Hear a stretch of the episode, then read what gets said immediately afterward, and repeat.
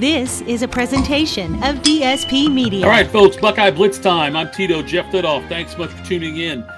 First bit of news, C.J. Stroud named one of the four Heisman finalists for this year, and deservedly so. He's not going to win it this year. I imagine the quarterback from Alabama is going to win it, but, nonetheless, still a great honor. He's a redshirt freshman quarterback, and he is one of the four finalists, so good for him.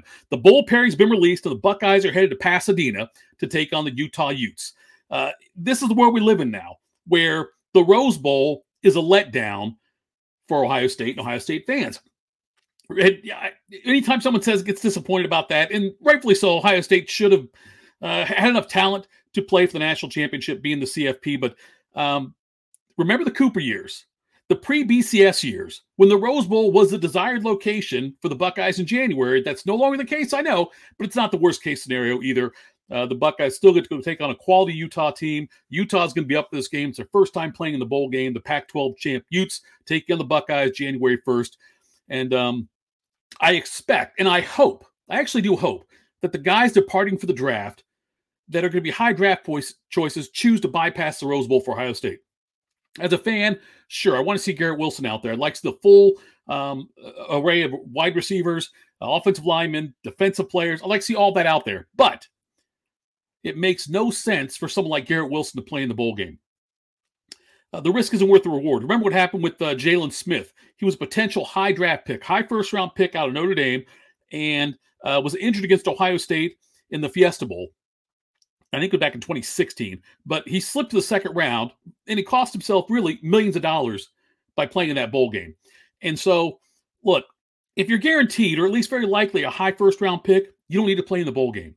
Now, I get it, if you're playing for the national championship, you probably want to do it then. But you don't need to play in the bowl game if it's a non-playoff game. It's just not necessary. If you've already got enough highlights on tape, you need to start prepping for your pro day, get ready to go. So, it's probably your parents and grandparents probably disagree with that because of the generation and what they grew up watching, but that's the way it is now. Much like when I talked about how I had no problem with what Quinn Ewers did with transferring from Ohio State after being here for less than a year, really. This is a business. College football is the minor leagues for the NFL.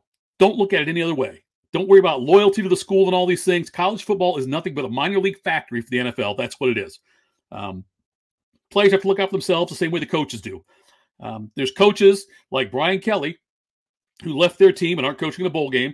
Lincoln Riley, the same thing. This happens. It's a business. Hold everyone to the same standard, which is look out for themselves. Really, that's all they have to do. We have a few weeks to break down that Utah matchup. Plenty of time to break it down. This will be the 16th Rose Bowl for Ohio State, the first to beat Washington in 2019. And when I looked that up, I was surprised. I thought Ohio State had been there more than 16 times. They're 8-7 all time. The College Playoff Committee got it right. Got the four best teams. Switch over to basketball. The Ohio State men won 76-64 in State College against Penn State on Sunday. And it was one of the most impressive wins of the season for Chris Holtman's squad. Now, I'm not putting above the Duke win, obviously, but winning on the road in the Big Ten is no sure thing. The Buckeyes kept the Nittany Lions at arm's length for the majority of the game, leading by as many as 18 points before settling on the 12-point win. Penn State was within 6, and the crowd was into it. And the Bryce Jordan Arena is really an underrated environment in college basketball, but the Buckeyes were able to withstand that rally. And it was important because Ohio State, again, got some help from someone not named E.J. Liddell. Liddell did have 14 points, 5 rebounds, but Kyle Young led the team with 16 points, made all 4 of his three-point attempts. OSU's bench outscored Penn State's 29-5. Things like that mean something as we look towards February and March when the Buckeyes are playing for Big Ten championship, and a solid performance in the NCAA tournament, hopefully, at least more solid than last year when they got beat as the number 2 seed by number 15. Towson visits Ohio State Wednesday. The Buckeyes host Wisconsin on Saturday, with college football being out of the way for the most part, except for the classic Army-Navy game. You'll see more Saturday afternoon games for the Buckeyes. It's a noon Saturday. I'll be watching to make sure Ohio State doesn't have a letdown when they take on Towson, and I want to see the energy and execution against the Badgers. I want to see how that looks for Ohio State. The Badgers also a top 25 team, just like the Buckeyes. Ohio State 6-2 on the season, ranked 21st in the AP poll, number 22 in the coaches poll. The OSU women improved to 6-1 with a 70-53 win over Purdue in the Big Ten opener for the Buckeyes. Taylor Mikesell and Braxton Miller scored 16 points each in the win. Ohio State hosts Mount St. Mary's on Tuesday. Indiana on Sunday. This is the Buckeye Blitz. Follow me on Twitter @ThatHappens. I'll be back again later on this week. We'll start talking more to the basketball teams and where they're at after these next couple of games.